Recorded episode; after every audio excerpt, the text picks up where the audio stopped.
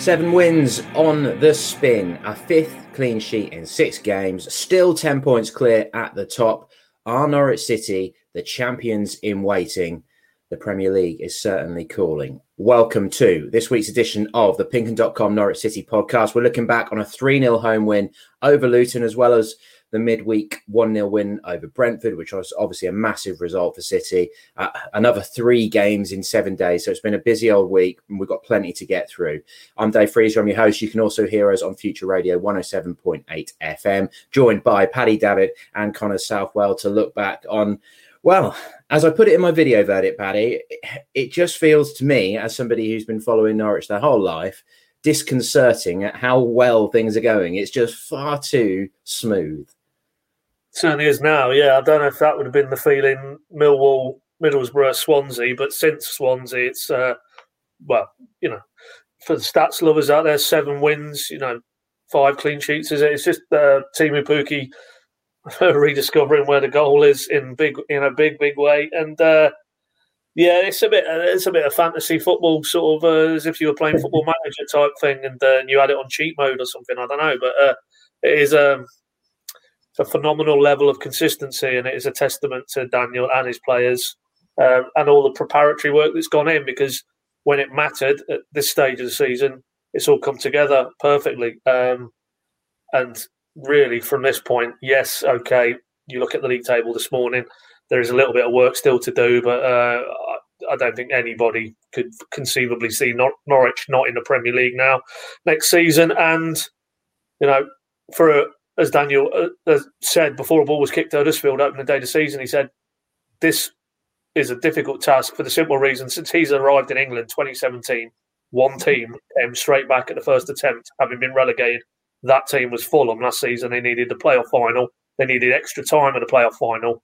And yet, seemingly, Norwich are going to book that trend. And that, that is a, a phenomenal achievement. And it will rightly sit in the history of Norwich City forevermore. Um, you know, we can you can probably get into debates, and I've already started to see debates about where does Farke rank in terms of Norwich's pantheon of managers. But much like comparing teams, it's different eras, different variables at play. All you can say right here, right now, is what him and his players are doing is very, very special. Absolutely, yeah. If, if, he seals a second promotion, then he's definitely got to be top ten. But I think uh, Premier League stability is needed before he can really push the top five as brilliantly as he's done, and, and as much of a cultural impact as he's made. And Pat, I got give you a bit of credit. I think uh, the pod after the two 0 win over Cardiff just before Christmas.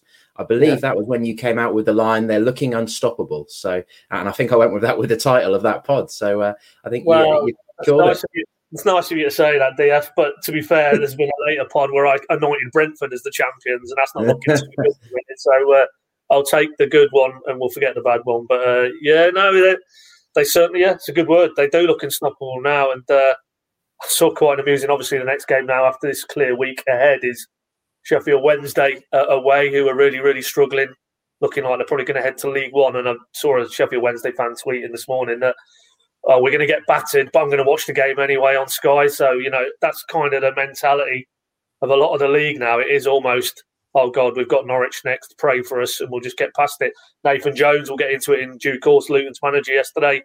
Um, he said it isn't defeatism, it was realism, but Norwich are a cut apart and, and, and actually, from what I'm led to believe, went into the dressing room at the end and said to his players, look, put this to, to one side. It is really not a game that you know we need to reproach ourselves about. Norwich is simply head and shoulders above anything else in the division.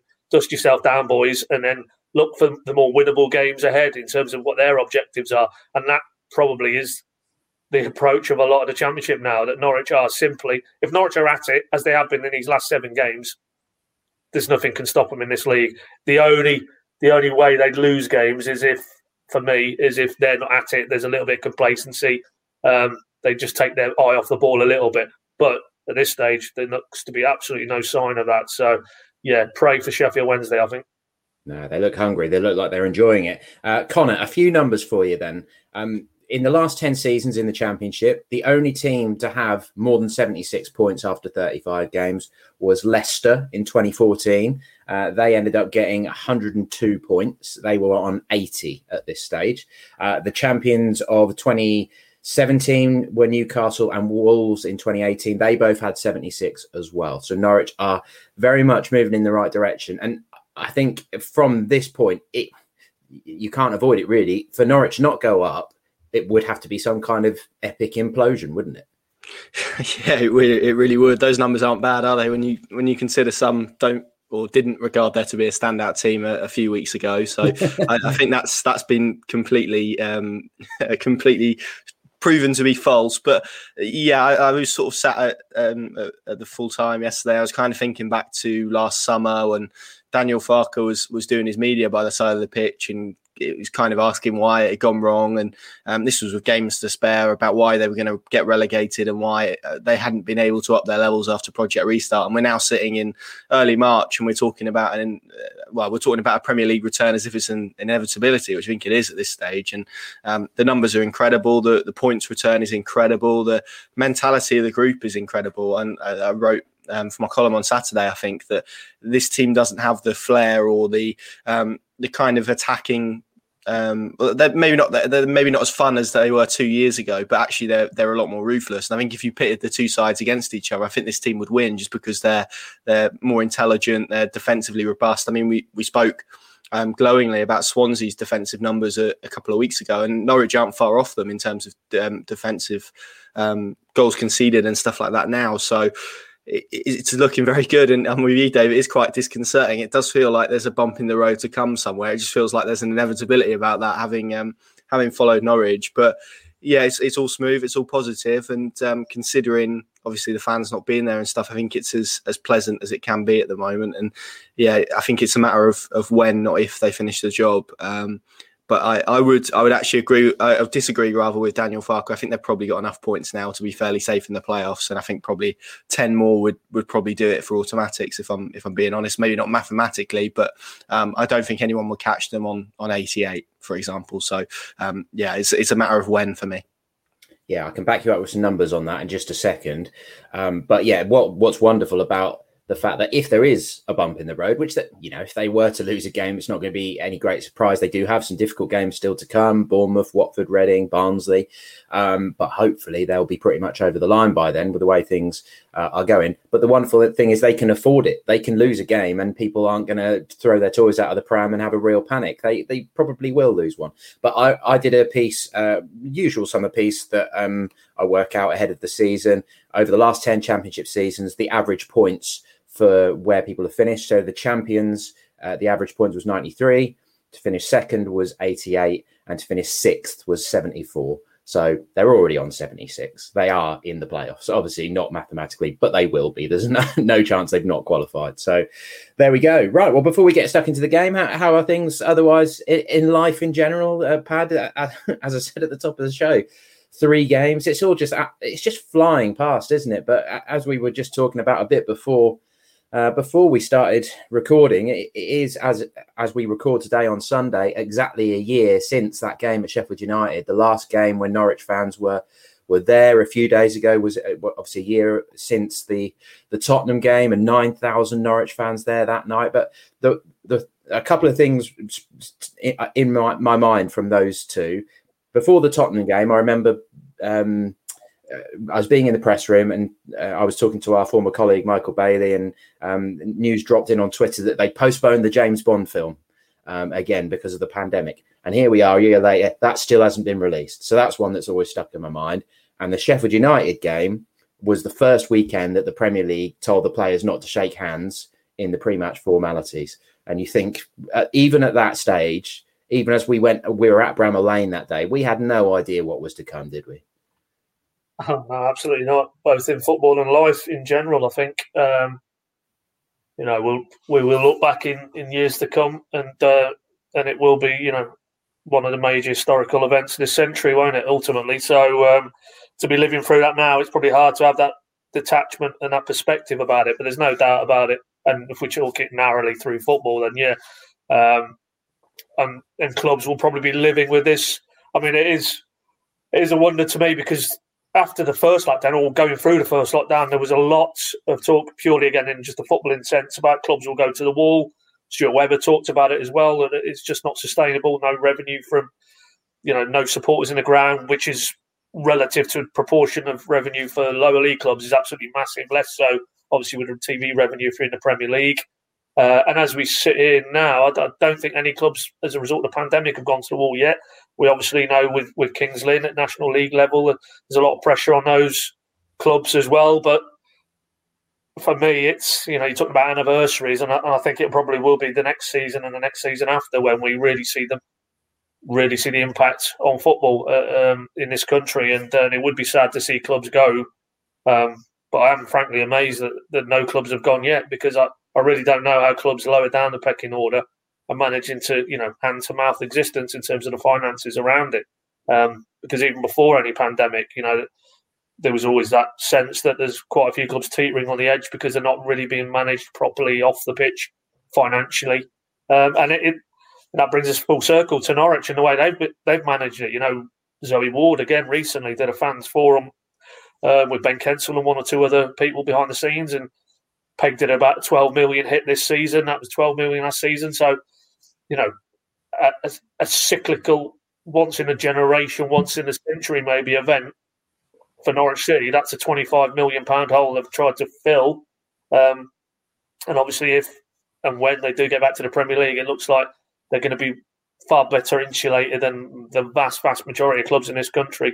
Um, but it is a testament to how Norwich have managed their way through it. And, uh, you know, again, you just have to marvel at that they're still able to put a team on the pitch that is competitive to the degree that they're 10 points clear with 11 games left in the Championship.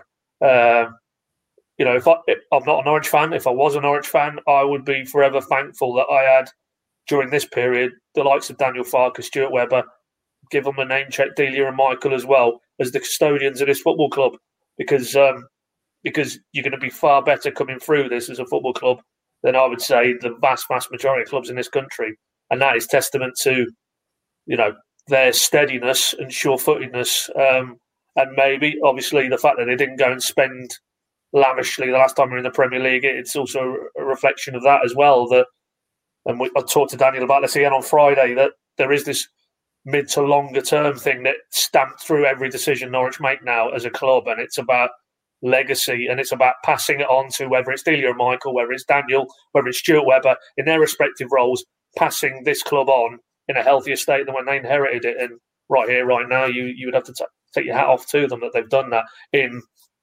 a period that we've never lived through before, and hopefully we never have to again. Absolutely. And your boys sort of back that up a bit as well, don't they? Talk now that they're going to be going back to the Ricoh Arena after a couple of seasons away. So Norwich fans uh, do need to appreciate what they got. And, you know, as much as we know the uh, the sort of storylines that we've got ahead of us now, the uh, forever battle to uh, become established in the in the Premier League. But uh, Stuart Webber has pitched it previously, hasn't he? That, that their aim is to be top 26 in the country. And they look like they will achieve, achieve that again this season, as we just said. Uh, Connor, how, how are you finding things? I mean, I can't wait until we the four of us can go back to a game together again because that was the last one, Sheffield United, wasn't it? When us three and, and Tony Thrussell, our video man as well, we were all able to travel together and and go to the game and uh, you know record a pod on the way home and and, and the way things used to be. Um, fortunately, we've always got one in at least one into every game. We've got two into every game, more than we probably thought we would do. But obviously, that's meant you've had to watch more iFollow games than you would have liked. Um, but sort of how how are you finding uh, finding sort of football life as, as, it is at the moment?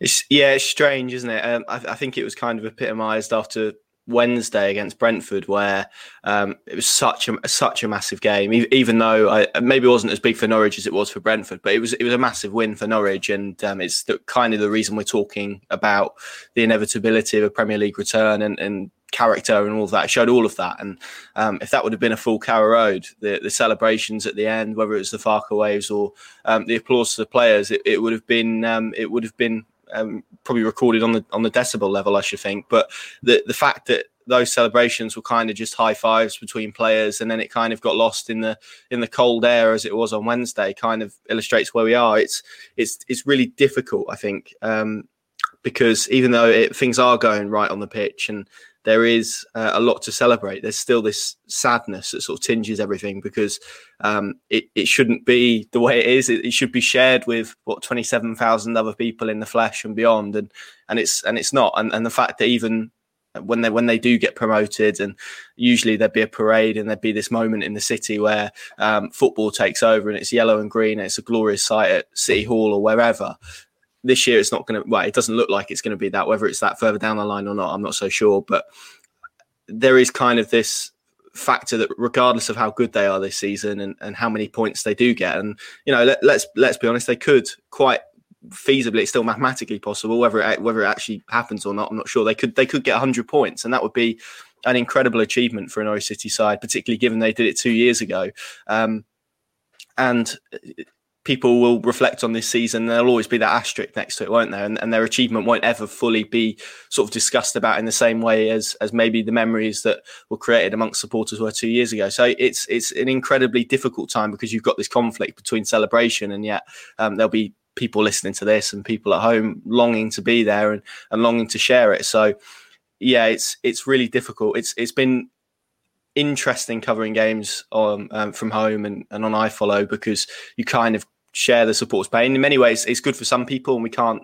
obviously um, talk about everyone in the round because everyone's circumstances is different. There'll be people overseas who are watching more Norwich games than they've ever watched, and that's brilliant. And it, for a lot of people, it would have connected them a lot more with the football club. But for others who have season tickets, whole uh, season tickets, and go every week, it's it's a, a different experience, I think. And um, it's it's certainly not the same. It's certainly not the same for for us covering it. I know you guys have both done it a couple of times from home as well, and it's it's not necessarily the game you miss; it's the bits around the game. And um, the, uh, for example, on Wednesday night, the way Alex Tettey and Jordan Hugill and others are on the sideline, they're really roaring their their teammates on. Even before yesterday's goal, there was a, a nice moment just as um, Todd Cantwell picked up the ball and Jordan Hugill was really encouraging him to take on his man. And uh, I think he tweeted that he claimed an assist and stuff like that. that. That sort of stuff you miss, isn't it? And, and you don't get to view the whole pitch. So um, it is it's really positive at the moment, but equally it's it's quite difficult. So it's it's a difficult one to balance, I think. But as as Pad said at the top, it's just a shame it's not being shared with with the supporters because um,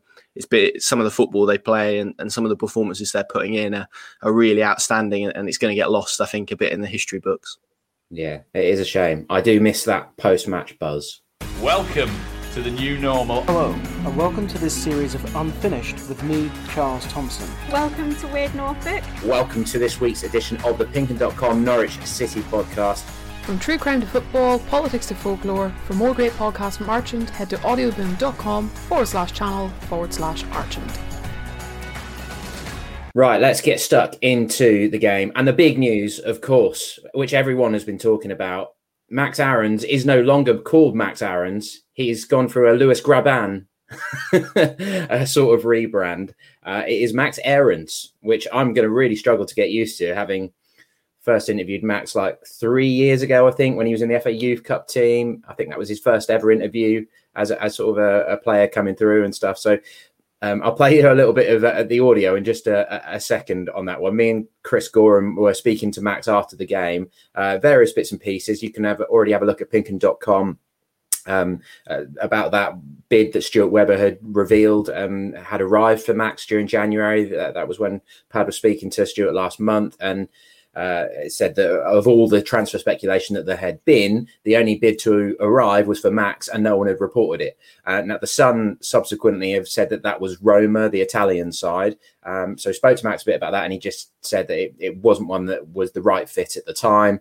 and they uh, he just wanted to stay focused on his football. So, uh, yeah, pinkun.com for that one. Uh, there'll be a bit more to come during the week. Um, there was a bit of talk about Jamaica wanting to call him up, but Max saying it, it is correct that he qualifies for his dad, so he could technically be called up, but he's not looking for that. And the only thing he's thinking about is the England under 21s at the moment. They have got the group stages of the under 21 Euros later this month in Slovenia. So, um, sort of distancing himself from that. But I think you need to hear the audio of this one. So, this was me and Chris Gorham talking to Max Aarons about how we should be pronouncing his name. Yeah, so the, the family name is actually Aarons, and that's how everyone says it in my family. Um, and that's how that's how I say it. But obviously, when I came into the team, uh, I didn't really want to say anything. Um, a few years ago, um, I didn't really say anything, and obviously, um, my cousin, who's that? Um, Huddersfield. Sorry. Uh, since he started playing again, he'd, he'd kind of not become annoyed, but he'd, he'd heard Aaron's a lot, um, and he and he put a, I think he said to to everyone, you know, it's it's Aaron's, um, and then that came up last night. I think was everyone mm. was like, oh, it's been three years or something, and, and we haven't had we haven't heard anything. So I was just kind of I'd kind of accepted that that everyone was saying Aaron's, but since he since he you know he kind of made me aware that he wanted the name to be said properly, and, and obviously so do I. But um, it wasn't until he'd kind of brought it up that that I've put put it forward as well now.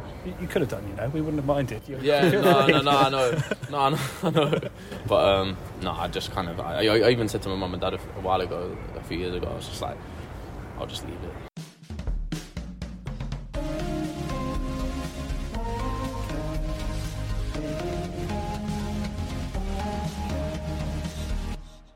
So that was the bombshell out of the way. Uh, let's get to uh, get to the football though, Pad. Teemu Pukki, just in majestic form, isn't he? Nine goals in seven games. He should have had more goals on Wednesday against Brentford, shouldn't he? But he is now five goals short of entering the all-time top ten for a free transfer. I mean, what a piece of scouting he's turned out to be. Absolutely. Said to Daniel after the game yesterday, we need to talk about him, but what more is there really to say? yeah. Daniel sort of, yeah, just shrugged his shoulders. What more is there to say? Yeah, fantastic. Um, a player who we talk seem to be talking a lot about legacy and, and the historical timeline of this club. I think he'll be right up there, certainly in terms of recruitment. You would very hard pushed to find somebody who's contributed more than he has in the time frame he's been there. Phenomenal. Um, I saw a stat before we started recording. He's the only the third player to go 20 goals plus 20 goals plus back to back in the championship uh, since Tammy Abraham and Dwight Gayle. So he's in a very select company there in terms of the modern era. Um, and he's not finished yet because if he stays clear of injury uh, and the way Norwich are going, he's going to get plenty more chances. If I was Ivan Toney, I wouldn't be necessarily getting the, the getting the space on the mantelpiece for the golden boot. There's, uh, there's five goals in it, uh, so he's got a bit of work to make up. But uh, yeah, I mean, he scored two yesterday, and if if that back heel had gone in, the, the one that Emi Buendia shot, and he got in the way, but just improvised and forced Simon Sluga to tip it over, then God knows would be I'd, I'd, be talking about it in the same realms as Jonny Howson Nottingham Forest type goal. It was uh, unbelievable, and it typifies that, and also the the finish for the first goal, the touch and then hit, the power he got on it, and the accuracy to put in the top corner he's a man full of confidence now, and it's great to see because you know to take what we just discussed there 12 months ago, uh, Teemu Pukki is not that player at all. He's a he's a shoulders hunched. The world seems to be weighing him down, and uh, he just looks leggy and weary and mentally a bit frazzled. And now he's uh, been transformed again, and he's um, you know you can debate whether it's the same player from two years ago, but the, certainly the numbers would tell you he's closing in on that again. And um, yeah, long may it continue. Um, and obviously, with him, you know, should they get up again, I'm sure he will look at it as a, despite obviously starting very well in the Premier League first time around, and he was the player of the month, I think, for August. Uh, first player since Efan was it score a hat trick in the in the top flight. Um, he will probably feel he has a little bit of unfinished business there. So for him on a personal level, great. And and I thought it was just final thing I'd say is obviously he was February's player of the month for the club in terms of the vote from the fans, and he did a little bit of media around that on Friday, um, and was asked about the goals and the individual accolades, and he said, "Look, one goal, and that goal is to get Norwich back to the Premier League, and if by him scoring goals, by definition, Norwich get back to the Premier League, he's done his job." And um, you know, there might be some players who you hear that and you think, "Well, that's a very polished soundbite," but we really know you don't mean it. That you're all about. No, with him, he is quite clearly a very selfless individual. It is about the team and. Uh, special player, special character, savouring Norwich fans, definitely. Absolutely. Uh, turns 31 later this month, so um, I think we'll we'll have a fair bit of debate about that. But I, yeah, I, I, get the feeling that most Norwich fans certainly feel that Pukki um, is deserving of being um, you know in the mix for the starting striker. But you'd like to see somebody else's really strong competition, wouldn't you? But we've got plenty of time to discuss that sort of stuff. The Golden Boot, as you mentioned it, not quite wrapped up. Uh, I was fortunate enough at Villa Park a couple of years ago to actually have a have a hold of Teemu Pukki's trophy, the Golden Boot. That is heavy. I don't know if it's actually made of gold, but um, Michael was sharp enough to actually ask Teemu after uh, the interview in the mix zone to have a photo of him with uh, the Golden Boot. I uh, stupidly didn't ask for the same. I wish I had done because uh, that was quite a privilege to be able to um, actually have a have a hold of the Golden Boot because it's certainly the closest I'm ever going to get to it. Um, but Connor, the, the reality is um, is that he should have had a hat trick before half time, shouldn't he? And that sort of scorpion kick type uh, finish, if that would have gone in, that would have. Although I think it was would have been a bit fluky, it would have certainly gone viral online, wouldn't it?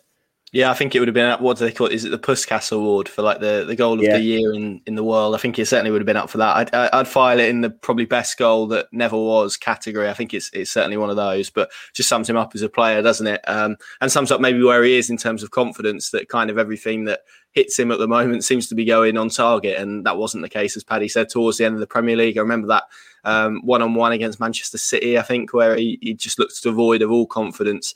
Um, it's certainly not that now. For me, the most impressive thing with his first goal was actually the the first touch to put it in his path because Cantwell's pass was actually behind him, and somehow he's managed to push the ball with his left foot onto his right foot into space to allow him to hit it in the in the top corner, which is um, a magnificent sort of bit of skill. Because when the ball's behind you, it can easily sort of get stuck in your feet. So I think that that kind of shows the quality he has. But um, yeah, I, I think if we any sort of accusations of him forgetting to pack his um, goal scoring boots on Wednesday evening can be forgiven after yesterday because they were they were certainly there. And it's he's an interesting one because you look at him and um, I think he, as, as people who speak about football, write about football, you, you look at strikers and you say, do, do they have that sort of innate goal scoring ability that you kind of, it's, it's difficult to quantify, but you can usually tell if a player has it. And he, he's definitely one that, that does have it. And um, it's, he must be terrifying for defenders, as, as, I've said before, because you know what he's going to do. It's just how do you stop him? Because he's got this this really clever ability to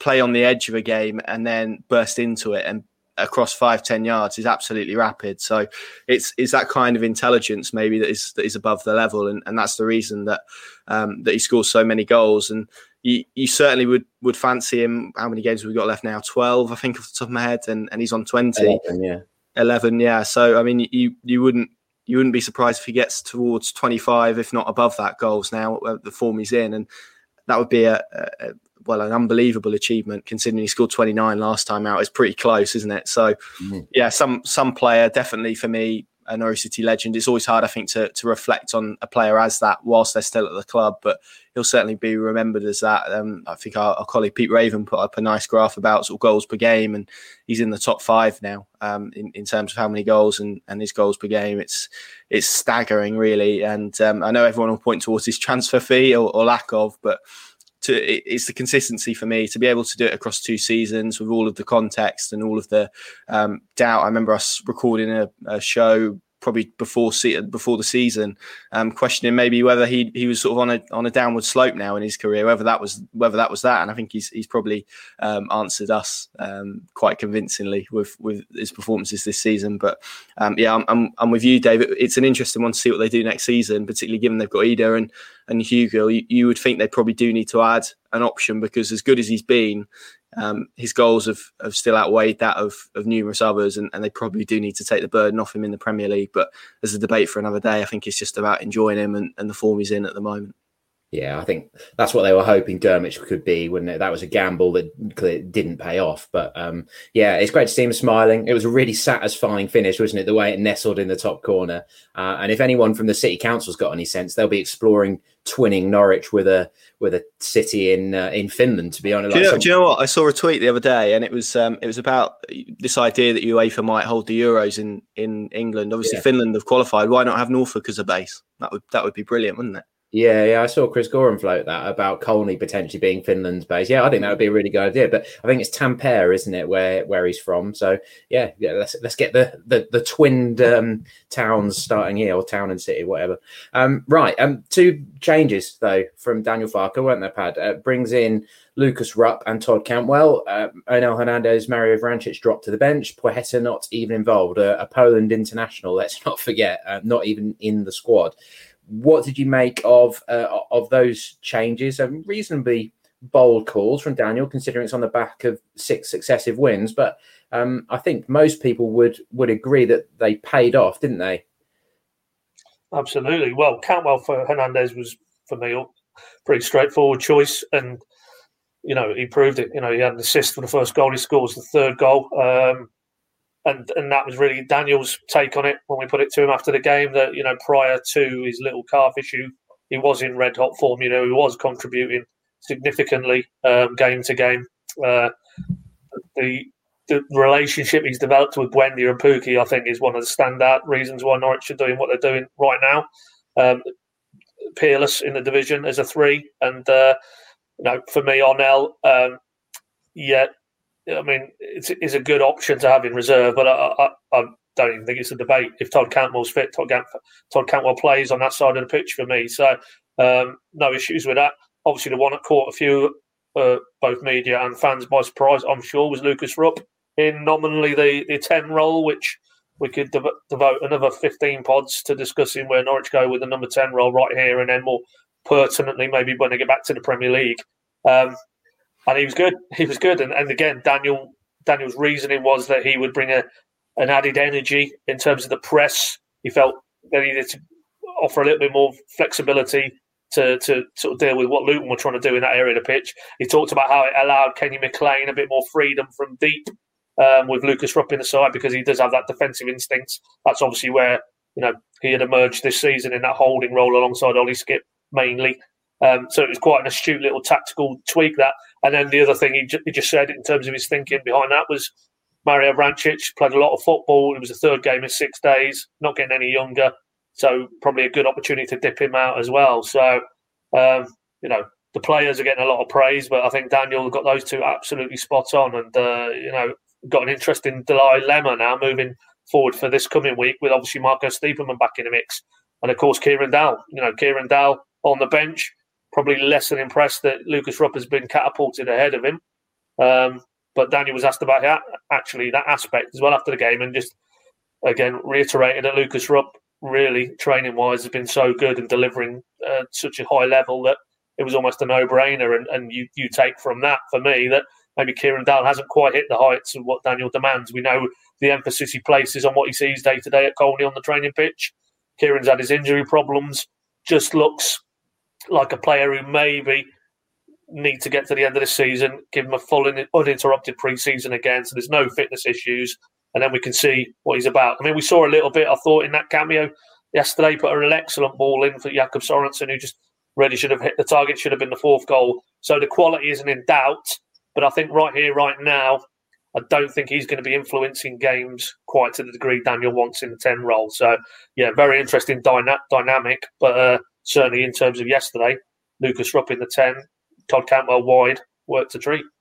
It did, yeah. I, from sort of more of my thoughts, Pinkun.com, I did Lukas for our player watch. So it's that sort of expanded into a slightly uh, wider look at that 10 role. And uh, as I've said, I think in recent pods, I, I, see it as almost a bit of an enabling role that, you know, how Stiepermann played it when things were going well. Um, that has developed that bit further now. And, and that number 10 is almost just supporting and making sure that Cantwell and Buendia are free to do what they need to do as like the chief creators for Pukki, and it works really well. And the way I see that situation is it's now um, you've got you know Vrancic was doing pretty well. He didn't do a, a, great deal wrong, but you know did miss chances to score goals.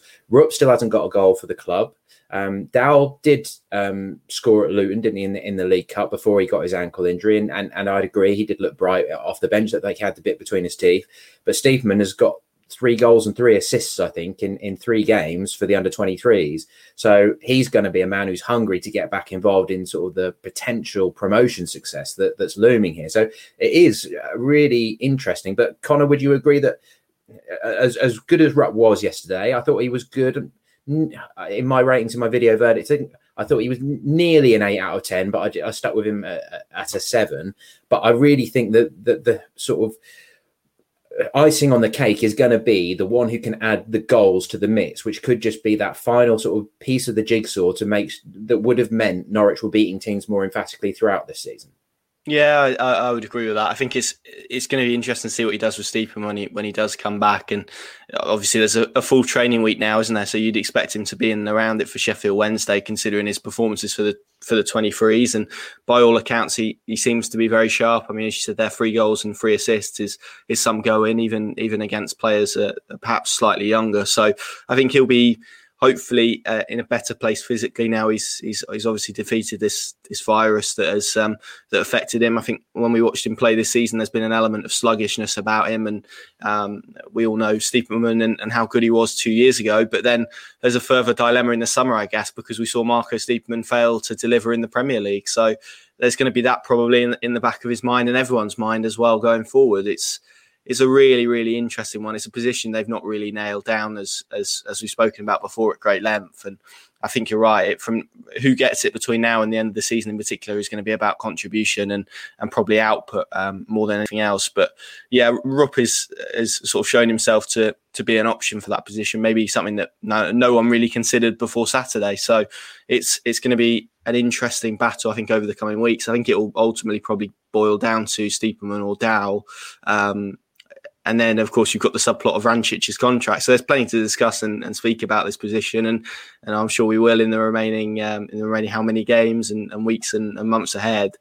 But yeah, if, if, I'm looking at it as Stuart Webber or one of the recruitment team, it's probably the area that, that you'd say they they do need someone in the summer. I think regardless of what happens between now um, and the end of the season, but Stiepermann returning does does give something a, a little bit different into the debate, and then you're probably asking those around him to respond, but for me, as it as it stands, if if Stiepermann's back and he's in in the form that he's shown for the 23s, then I think it's very hard to see how he doesn't start at Sheffield Wednesday. To be honest. Yeah, that's going to be very interesting. That that's why I think this debate is so interesting at the moment because it's about the future. You know, if Dowell could force his way in and uh, you know, really lay down that sort of marker and make that position his own. He's 23. The rest of those guys, that you know, it's not old. They're only early 30s. But Stiepermann 30, Rupp 30, Vrancic 32 in May, and his contract's expiring. So I think whatever happens, given that they signed Andre Duda last January on loan, I think if they're going up, which hopefully they are, uh, that there is going to be somebody else coming in, and there could, depending on what happens in this final stage of the season, end up being one or two of that group that we've been discussing leaving the club. But we shall see. There's a bit of water to go under the uh, go under the bridge. Yeah, there was a club record equals yesterday, which I wanted to mention, and that was um, 17 home games without a defeat in all competitions, uh, which equals a run during 1985-86. Um, actually straddled two seasons, went into the start of 86 87. So that was the title winners in the second tier that year uh, under Ken Brown, which was, I think, Malcolm Allen scoring the goals, wasn't it? In, in at that point. Um, no, wrong. That's not Malcolm Allen, is it? It's Kevin Kevin Reeves. Whatever. Sorry, it's before my time. um, but as much as that is equaling a club record, um, they've got a long way to go before equaling that in the league the team in the early 70s went 31 home league games unbeaten, which was throughout the 71 72 title winning campaign in the second tier, and then into the club's first ever season in the top flight. So a long, long way to go before they could get anywhere near that one. But uh, five clean sheets in six pad and 15 clean sheets overall. The club record is 20 clean sheets in a season thankfully we, we've got all these nice little lines to dip into. That would be a heck of an achievement. And the way things are going, 25 conceded, uh, it's possible, isn't it? I'm going to put you on the spot, DF. What what what season was the 20? That wasn't the Rob Green 2003 4 season, no. Uh, bear with me. I can tell you. I think it was. I think it was 1970 71. Right. Okay. Yeah. Yeah. Well, that that historically would tell you how, how difficult it is to do what they're doing. 15 clean sheets is uh, remarkable, really. Um, and it's the manner they're doing it. Again, yesterday, Tim Krul, yes, they've hit the post early on, James Collins. But other than that, a bit like Brentford midweek, I don't recall Tim Krul having to make any save whatsoever. It's uh, the, the, manner that they're defending their lines now is just so impressive, so cohesive. You know, the Gibson Hanley axis, but then either side of that, you've got Aarons and now Giannoulis. Each passing game, he seems to be getting to grips with a little bit more needs to work on his throw-ins, but we'll leave that one there. And uh, for me, I don't think it's the end of the clean sheets. I think uh, between now and the end of the season, you could probably add a few more to that. And um, you know, there was we're talking a lot about numbers here. There was I saw a stat this morning at at this stage two seasons ago they'd scored 20 more goals, but they'd conceded 20 more as well. So it's pretty much equilibrium in terms of the numbers. But this time around, it's defensive resolve with a dash or three of attacking endeavour. Um, and on this topic, I think it's important that the way Daniel talked about it on Friday is that yes, the here and now is getting up, but it's trying to stay up, and and he he clearly felt that two seasons ago now defensively they were so poor uh, that they wasn't really giving them a chance to stay in games, you know, and maybe nick a draw or maybe even you know nick a late winner or whatever, and that will have to change. That is one of the many facets that has to be far better than from the last time they were in the, in the Premier League under Daniel Farke, and, and the groundwork has clearly been laid right here, right now, with Ben Gibson's arrival, with Giannoulis's arrival, and then the work of Ollie Skipp in front, Lukas Rupp, Kenny McLean, the whole the whole way he's altered the balance of the side now to make them a little bit more resolute or a lot more in the championship. But the big test is will that template work in the Premier League or at least work to a far better degree than it did because uh, you know they're not going to outscore teams in the Premier League next season. So if they do want to stay up, um, and Daniel talks a lot about Sheffield United in their first season. Obviously, this season they're finding it far tougher. But Sheffield United went up with Norwich two seasons, three seasons ago now, with that defensive mindset, and look how that acted as the platform to do what they did. And, um, Norwich aren't going to obviously try and mimic Sheffield United in terms of that degree, but clearly with with a, a far higher defensive threshold. And then you add in a Cantwell, Pukki, Buendia, whoever else they bring in attacking wise. That's a formula for me that might allow them to at least have a fighting chance of staying up next season, as opposed to the way it unravelled quite so desperately two seasons ago. Right. Okay. Firstly, let me correct myself. I was nearly right with Kevin Reeves, but not. It was Kevin Drinkell was the person I was trying to think of. He was the man who was scoring all the goals in 85, 86. Uh, so third time lucky there. Um, but to answer your question about the clean sheets, um, Worthington's team of 2004, they kept 17 clean sheets in 46 games. Um, so the current uh, crop are just too short of that one. Um, but you could say arguably a bigger achievement. Uh, the title winners in 71, 72 and 85, 86, they both kept 17 as well, but it was in a 42 game season. Uh, the club record of 20, that was in 74, 75 in uh, Division 2, which was a 42 match uh, season. But I mean, arguably, the best achievement would be um, 18 clean sheets in 89 90 in the top tier, which was a 38 game season. So, you know, um, uh, would that be the penultimate season of Dave Stringer's reign? I think off the top of my head. Um, so yeah, they, they are now in that mix. You know, another five clean sheets this season, certainly six, and then they're out, outright uh, going to take that record. And I think there's going to be various records here and there that we can uh, we can look at. I should just mention I'm looking at the Canary Companion, which is Roger Smith's book, um, which I, I, often turn to for for a quick look at uh, records here and there. Um, mentioned in there, Connor, um, Dimitris Giannoulis uh, seems to be progressing along nicely now. I think um, it's certainly an attack we're seeing it. There was a a bad or a dodgy moment against Brentford, wasn't there, when he got skinned by Mbeumo? But overall, I think people are pretty happy with the way he's moving along. Yeah, I, have been I've been very impressed. Just gone about his his work very quietly, um, and beyond like you say, that, that moment against Brentford, obviously the pass against Stoke and, and a dodgy throw in yesterday, and that was a nice um, clip on Twitter. Of Daniel Farke's reaction to that, which is um, which is quite comical as well for watch. But he's he's been good, and, and he looks he looks like a Norwich City fullback, and he has all of the attributes that Norwich City look for in a in a fullback. And um, I see shades of Jamal Lewis in in the way he plays. I think he's he's definitely from what we've seen in his opening, however many games in in a Norwich shirt, looks more capable of um, of completing what Daniel Farke wants than maybe Xavi Quintilla does. I think that's that's firstly very evident.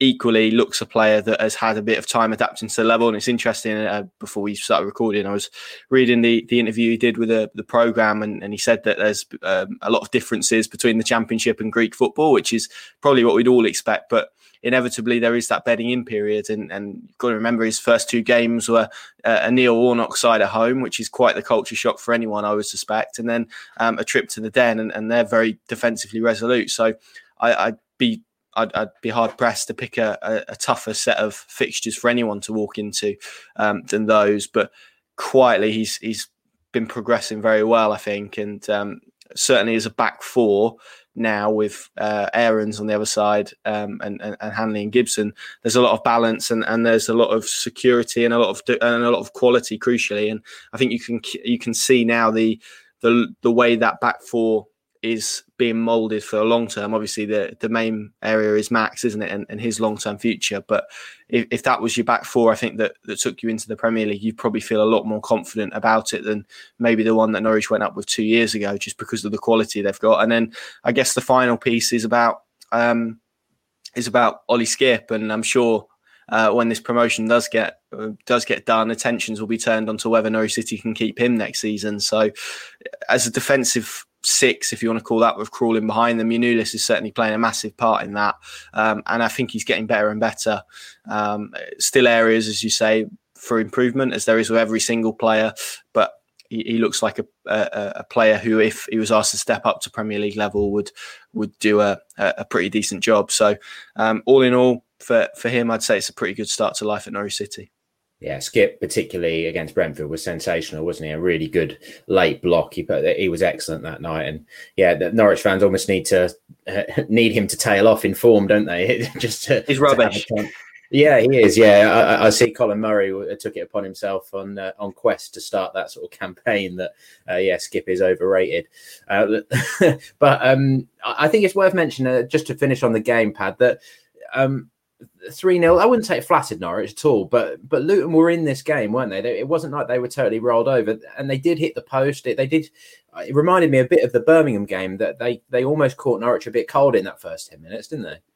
We did, yeah. Nathan Jones, their manager, excellent post match interview, well worth checking out on the Pinkun.com. But essentially, um, overlooking the, the re- reference to Man City of the Championship, but he, he talked about when he was referred to Norwich and how good they are. But he, he said that they knew they had to be clinical because, as he said, that I mean, Luton beat Norwich at Kenilworth Road uh, before Christmas, and since then he said they'd only conceded 11 goals. So you know straight away, particularly coming to Carrow Road as well, fans or no fans, you get any early chances you've got, and as good as James Collins had that sliding far post uh, flick against the base of Tim Krul's post. That has to go in because you know Norwich are going to come for you anyway, and um, and that almost just uh, focused the minds again. You know, if there was any little kind of hangover from from Brentford and a little bit of sluggishness in how Norwich started the game, that that woke them up in a big way. And uh, and it, six seven minutes after James Collins is missed, Teemu Pukki's slapping that home, and uh, there was only going to be one winner from there. So big moments. If you're if you're a Luton, no disrespect to them, but if you're a Luton coming to Norwich, this Norwich, and you get a chance as good as that, you have to take it. And um, you know, he was he was very fulsome in his praise, but I, I, you got the sense he was a little bit frustrated that you know if they get that goal, it's a different game. Then you know, then Norwich have to sort of do something a little bit different. Luton growing confidence, and um, and we've seen it. You know, it, it hasn't as much as you look at the the results and it's win, win, win, win times seven. You know, within all of these games, you know, I think Stoke at Carrow, they had moments as well some slight self-inflicted uh, errors from Norwich, which of just touched on with Giannoulis, but uh, they had some discomforting moments for Norwich. Birmingham were very good in the first half at St Andrews. Coventry, uh, on occasion, uh, caused them one or two problems. Wycombe, you know, huffed and puffed, and, and when it was only 1 0 for a prolonged period in that second half, it just takes a set piece or a ball to drop. And, uh, you know, all of these teams have been able to momentarily at least, or for periods, 10, 15 minute bursts, caused Norwich a few problems, but none of them really have, have had that clinical edge they needed to to really, you know, put Norwich under pressure. And uh, and as a result, you know, Norwich have always found a way to, to get through those discomforting moments. And, uh, you know, credit to Luton that they tried to have a go. You know, they went on the front foot, they tried to press high, but, you know, it was pretty evident once Norwich got the first goal, and then certainly when they got that second just before half time, it was only going to be a matter of how many really. And uh, you know, for them, it's ultimately staying in the division, and I think they're going to achieve that pretty comfortably. You look at where they are in the table, the gap they've got to the, the bottom three clubs. Um, that is a very very good season for them, and uh, you know it'll be interesting to see how he develops from there because obviously he's back there in his second spell. Uh, he, he, felt Stoke was a better opportunity for him, and he left. Um, didn't go very well from there. So it's just we'll see how far he can take Luton. But but there's no doubt, you know, they like a lot of clubs this season have found. If you have Norwich where you want them, you need to make the most of it because if you don't, you're going to get punished.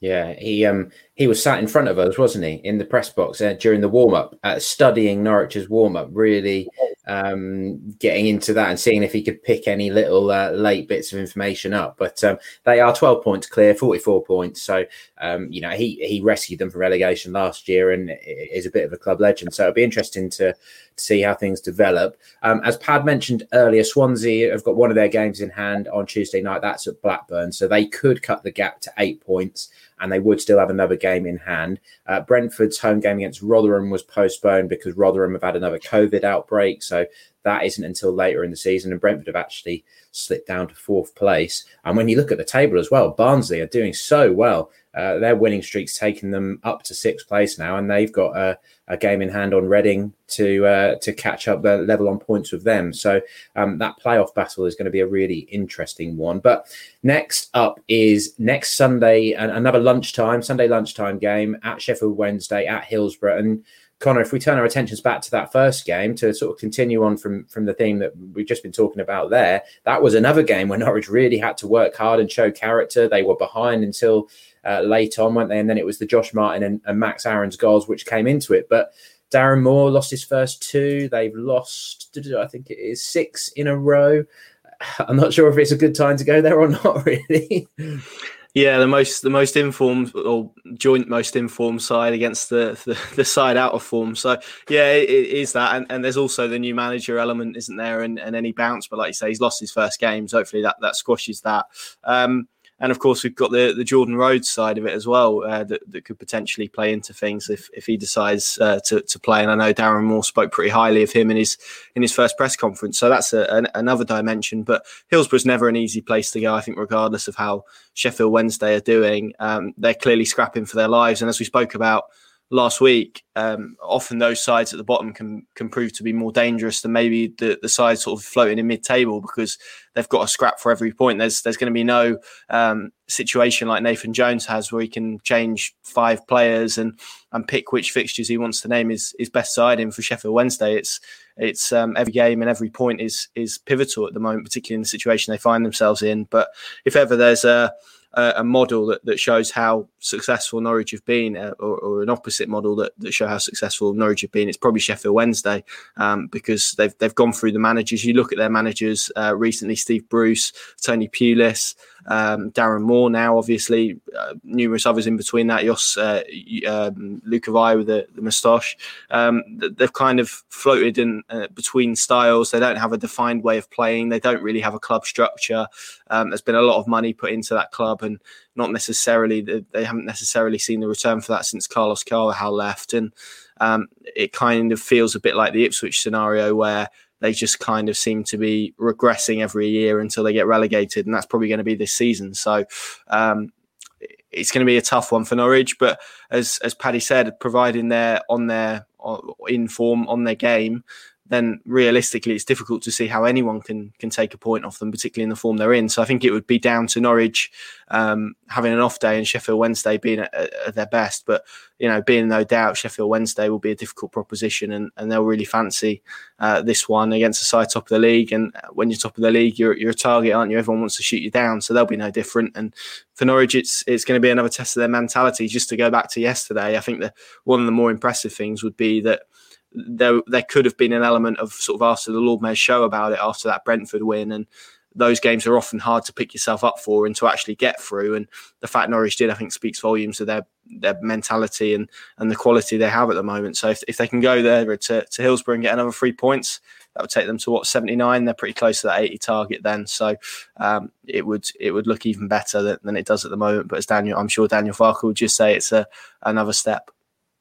Yeah. Um, and they had a player sent off as well, didn't they? Julian Borner at Reading, so he'll be missing defender. I think he was linked with Norwich back in the day, wasn't he? Because um, he was established in, in the second tier in Germany. So um, we shall see. It'll be an interesting one. There is a club record to equal, I believe, off the top of my head as well on Sunday, which would be uh, eight consecutive wins, which of course Farke's team did two seasons ago. That was a club record in all competitions. So um, that, that's one to to keep uh, to keep going for. But really, I mean Sheffield Wednesday, pad, just to just to finish on it.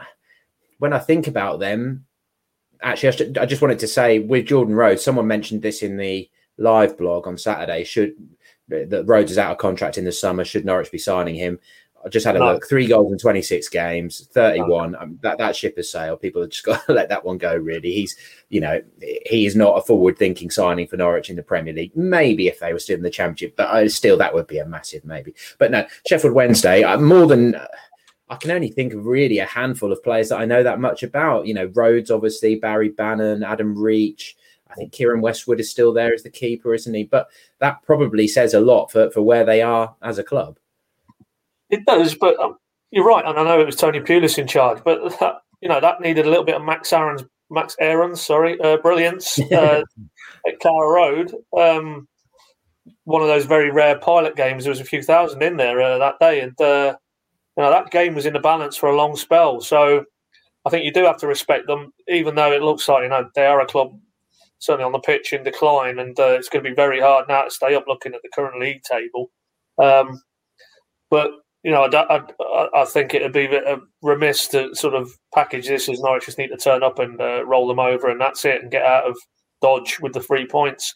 I mean, prior to that last season, prior to two seasons ago, sorry, in the Championship, uh, Norwich won there very emphatically that day. Max Aarons was very good again that day. I remember Pukki scored, but prior to that, Hillsborough had been uh, not a happy hunting ground. I think Norwich's record there was horrendous.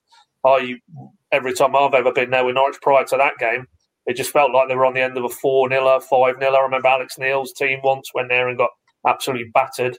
Um, the final game of that season, Farke's first season, actually, the Madison on crutches waving to the away Oh, end. That, yeah. that was a 5 1, wasn't it, off the top of my head? So Yeah. Hillsborough has not been a very, very welcoming place for Norwich teams in certainly the last 10 years or so, prior to the last time they went there with Farke's. So let's hope that's a sign of, of things to come on Sunday. But uh, I just think I, I, I tend to think at this stage of the season, take yourself away from what the league table tells you and uh, and just treat each game on its merits. You know, Wycombe were rock bottom uh, last Sunday, and that was a very difficult affair um, until Norwich just found a little bit of attacking quality to keep them at bay. But you know, by no means was that a cruise, and I wouldn't expect this to be, particularly given they've obviously lost heavily this weekend against Reading. The games are running out. If they're going to stay up, it has to happen sooner rather than later. And uh, you know, they they will be. I'm sure you can imagine Darren Moore this week just tells his players, "Look, there's no pressure on you. Everybody thinks you're going to get battered anyway." Um, live on Sky, go and show everybody what a good player you are. There's no expectancy. It's all on Norwich. Uh, they'll turn up. Everybody expects them to win. Go and express yourself. So um, if Norwich aren't quite at it, then you get caught out, and it doesn't matter if it's Norwich ten points clear or not. In this championship, it's the toughest league in the world for a reason, and uh, Norwich really need to be as excellent as they were in terms of mindset. Connor's right. You know, it was the mindset against Luton as much as the way they played. You know, they wanted to go out there and put on a statement and show they are as good as they are. And if they can retain that over the coming days, um, then you would think they would have too much for Sheffield Wednesday. But you know, plenty of times in plenty of seasons past, teams at the very bottom pull pull out results when they need to, and it defies all logic and all reason. If you look at the league table, so um, you know, let's let's just um, focus on Sheffield Wednesday, and then everything else will take care of itself. Yeah, let's just hope they can maintain that sort of relentless mindset. And it's interesting you mentioned that 5 1 defeat at Wednesday at the end of Farke's first season, because of course that's when Madison got the injury and it put the whole Leicester deal in doubt, didn't it, in the next couple of months? So um, this is for another day, and, and hopefully this is the sort of thing that we uh, are having to discuss in, in sort of a month's time or something. But if Norwich are promoted, do you still play Buendia and Aarons and Cantwell, or do you rest Pukki for, for the Euros and things like that? There would be quite some some, some delicate decisions to be uh, to be made beyond that point. But as I say, we'll we'll just hold off on that for for a little while. For for the here and now, it's just uh, hoping that Norwich can keep going. And as far as fans are concerned, hopefully with the way the roadmap has been uh, laid out and the the success of the vaccination so far, at the very least, hopefully by April or maybe even the end of March, people will be able to watch games with with friends and family. Maybe have a few beers in sort of the group of six or whatever. We'll we'll have to see how those things develop. But that that would at least be a step forward. But whether there's going to be any fans at all in grounds at, at EFL games before the end of the season, it, it's still looking pretty unlikely as things stand. But at least they're giving us plenty of reasons to smile and, and plenty of entertainment. Thank you very much for listening. Uh, keep safe. And of course, you can find all the latest Norwich City news at pinkun.com. And don't forget, on the newsstands, Eastern Daily Press, Norwich Evening News in print as well, if you get the opportunity to go down to the shop. Thanks very much for listening. We'll catch up with you soon.